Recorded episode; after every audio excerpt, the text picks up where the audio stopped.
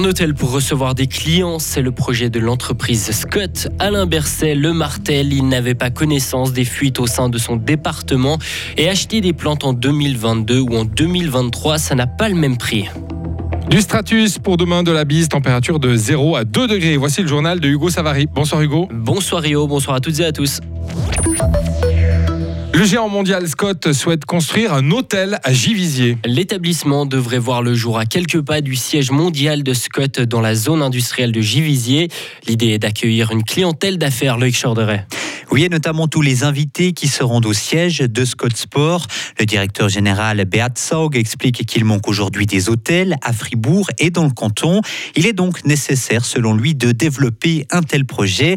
Mais à quel horizon? Écoutez sa réponse. Il faut plus ou moins trois ans pour avoir tous les règlements euh, comme moi je les imagine pour la zone.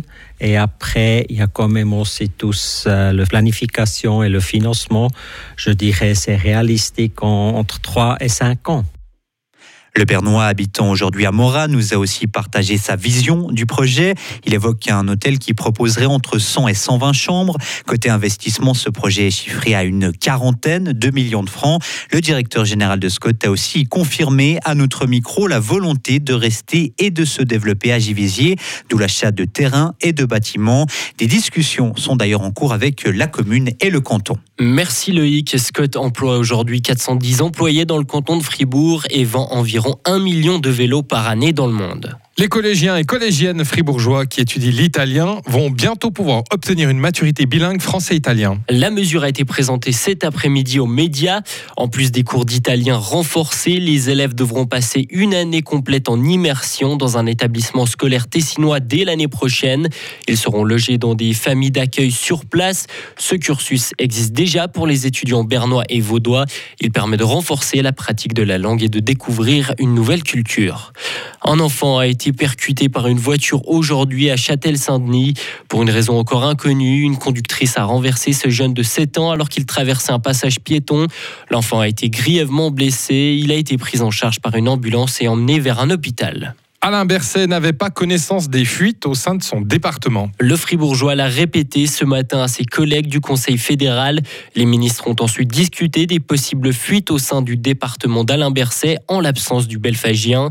Conclusion, sur la base des déclarations du président de la Confédération, les six autres membres du Conseil fédéral estiment que la confiance est rétablie au sein du gouvernement.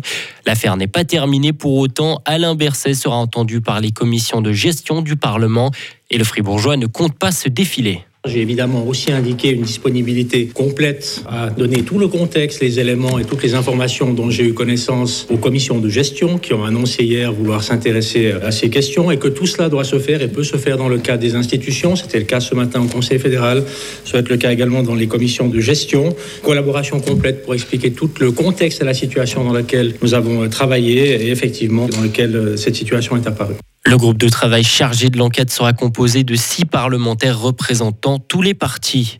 La Suisse doit faire mieux pour lutter contre les abus dans le sport. Le Conseil fédéral a décidé de mettre des conditions au soutien des fédérations et des clubs.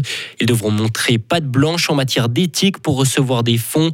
Le Conseil fédéral veut désormais appliquer une tolérance zéro. Vous pourriez être tenté d'acheter des tulipes pour mettre de la couleur dans vos salons. Mais beaucoup de personnes ont dû y renoncer à cause de l'inflation actuelle. L'association suisse romande des fleuristes fait ce constat. Les gens dépensent moins pour acheter des fleurs. Chez Rosaé à Villars-sur-Glane, même constat, il y a des changements dans la façon de consommer. Katia Boulogne est fleuriste chez Rosaé. C'est pas une nécessité, mais on ressent quand même le besoin des gens d'avoir de la couleur, d'avoir un, cet esprit de fraîcheur. Et du coup, ça leur fait plaisir quand même d'acheter un bouquet, soit pour soi, soit pour offrir. Euh, mais c'est vrai qu'on a remarqué que les gens, ils, ils achetaient aussi euh, en ayant un budget un peu des fois plus petit, ou en regardant plus par rapport au, au prix. Plutôt qu'au coup de cœur. Est-ce qu'ils cherchent aussi des, des choses peut-être qui, qui durent plus longtemps maintenant ? Oui, la durabilité c'est très important.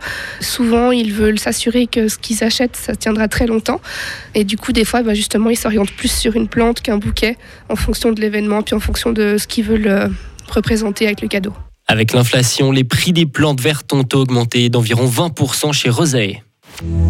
Retrouvez toute l'info sur frappe et frappe point c h.